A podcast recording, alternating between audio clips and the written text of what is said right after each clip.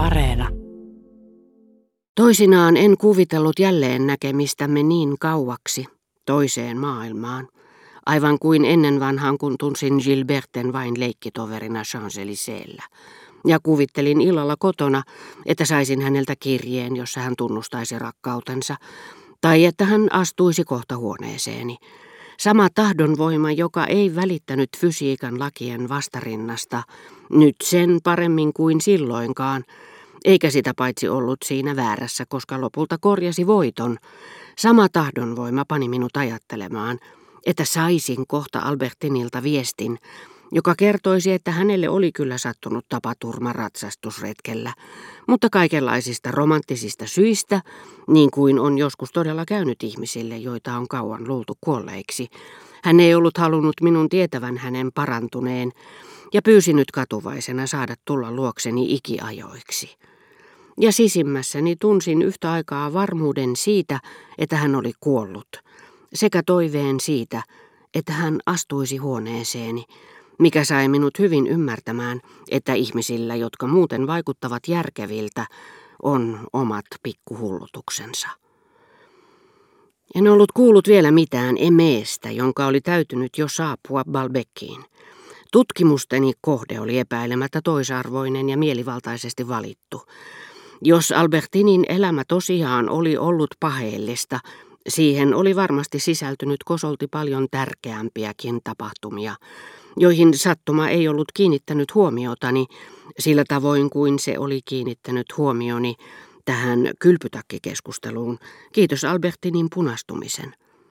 Mutta nimenomaan, koska en tiennyt näistä tapahtumista mitään, niitä ei ollut minulle olemassakaan.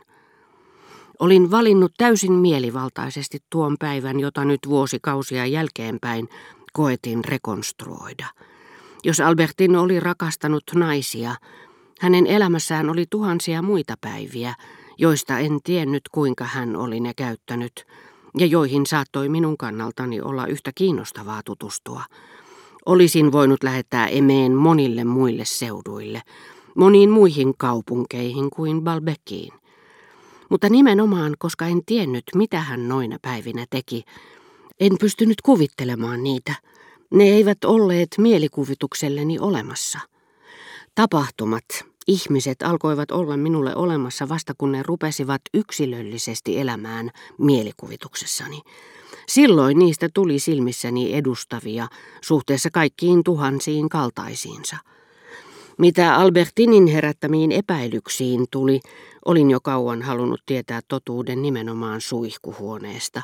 Ja aivan samoin, mitä haluttaviin naisiin tuli, halusin tutustua, vaikka tiesinkin, että oli olemassa joukoittain heidän veroisiaan perhetyttöjä ja kamarineitoja, joista olisin yhtä hyvin voinut sattumalta kuulla puhuttavan, nimenomaan siihen tyttöön, joka kävi tuntihotelleissa sekä rouva Pytbysin kamarineitoon, koska juuri heistä sään luu oli minulle puhunut niin, että he olivat alkaneet yksilöllisesti elää mielikuvituksessani. Mutta minun oli yleensäkin vaikea saada toteutettua mitä tahansa suunnitelmia, koska terveysongelmani, päättämättömyyteni ja taipumukseni siirtää kaikki huomiseen, mistä sään luum huomautteli, estivät minua tarttumasta toimeen. Ja niinpä olin tässäkin asiassa lykännyt päivästä päivään, kuukaudesta kuukauteen ja vuodesta vuoteen tiettyjen epäilysten selvittämistä, samoin kuin tiettyjen halujen tyydyttämistä. Mutta säilytin ne muistissani. Päätin, etten unohtaisi tutkia niitä kunnolla, koska ne yksin riivasivat minua. Muillahan ei ollut muotoa silmissäni, niitä ei ollut olemassakaan. Ja myös, koska itse sattuma, joka ne oli tosiseikkojen joukosta valinnut, takasi, että juuri niiden kautta saisin yhteyden kappaleeseen todellisuutta, kappaleeseen todellista kaivattua elämää. Ja sitä paitsi, eikö vain yksi ainoa pikku tapahtuma, jos se on hyvin valittu, riitäkin tutkijalle, jotta hän onnistuu määrittelemään yleisen lain, joka sitten paljastaa totuuden tuhansista samankaltaisista tapahtumista. Ja vaikka muistinkin Albertinin vain sarjana hetkiä, sellaisena kuin hän kulloinkin eläessään oli minulle näyttäytynyt, niin ajatukseni kokosivat hänet taas yhtenäiseksi, tekivät hänestä ihmisen. Ja tämän ihmisen halusin läpivalaista. Halusin tietää, oliko hän valehdellut minulle, pitikö hän naisista ja oliko hän jättänyt minut voidakseen vapaasti tavata näitä. Kylvettäjän sanat tekisivät ehkä ainaiseksi lopun Albertinin tapoja koskevista epäilyksistäni. Epäilykseni. Voi, olin uskonut, että minusta olisi yhden tekevää, jopa miellyttävää, etten enää näkisi Albertinia, kunnes hänen lähtönsä paljasti minulle erehdykseni. Samoin oli hänen kuolemansa saanut minut tajuamaan, miten suuresti erehtyin, kun joskus luulin toivovani hänen kuolemaansa, kun oletin, että se merkitsi minulle vapautusta.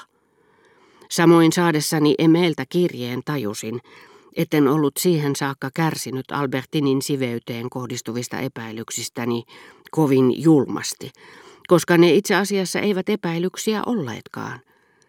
Onneni ja elämäni tarvitsivat Albertinin siveyttä. Ne kerta kaikkiaan lähtivät siitä, että hän oli siveä. Tämän turvallisen uskon suojissa saatoin antaa ajatusteni surumielisesti leikitellä epäilyksillä, joita se hahmotteli, mutta joihin se ei uskonut. Ajattelin itsekseni, ehkä hän pitääkin naisista, niin kuin joskus tulee ajatelleeksi, saatan kuolla tänä iltana. Sitä ajattelee, mutta siihen ei usko, vaan tekee suunnitelmia huomiseksi. Se selittääkin miksi, kuvitellessani etten tiennyt rakastiko Albertin naisia vai ei, sillä seurauksella etten uskonut hänen paheensa paljastumisen tuovan mukanaan mitään sellaista, mitä en olisi jo monta kertaa mielessäni kuvitellut. Miksi emeen kirjeen herättämät mielikuvat, jotka toisille olisivat olleet yhdentekeviä, aiheuttivat minussa niin odottamatonta tuskaa. Julminta, mitä koskaan olin kärsinyt.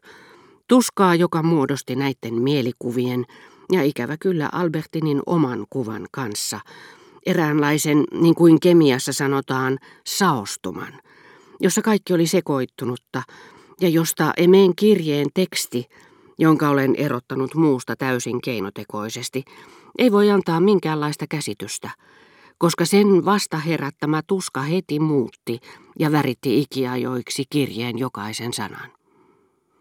Hyvä Herra, Herra on hyvä ja antaa anteeksi, etten ole kirjoittanut hänelle aikaisemmin. Henkilö, jonka Herra antoi tehtäväkseni tavata, oli poissa pari päivää, ja koska halusin olla Herran minulle osoittaman luottamuksen arvoinen, en halunnut palata tyhjintoimin.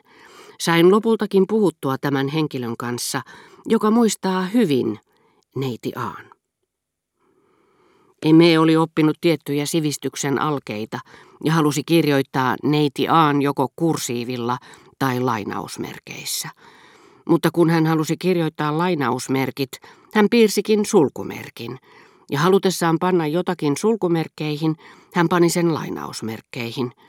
Samalla tapaa François sanoi, että joku viipyy jossakin, halutessaan puhua oleskelusta, ja oleskelee nyt pari minuuttia – eikä viipyy.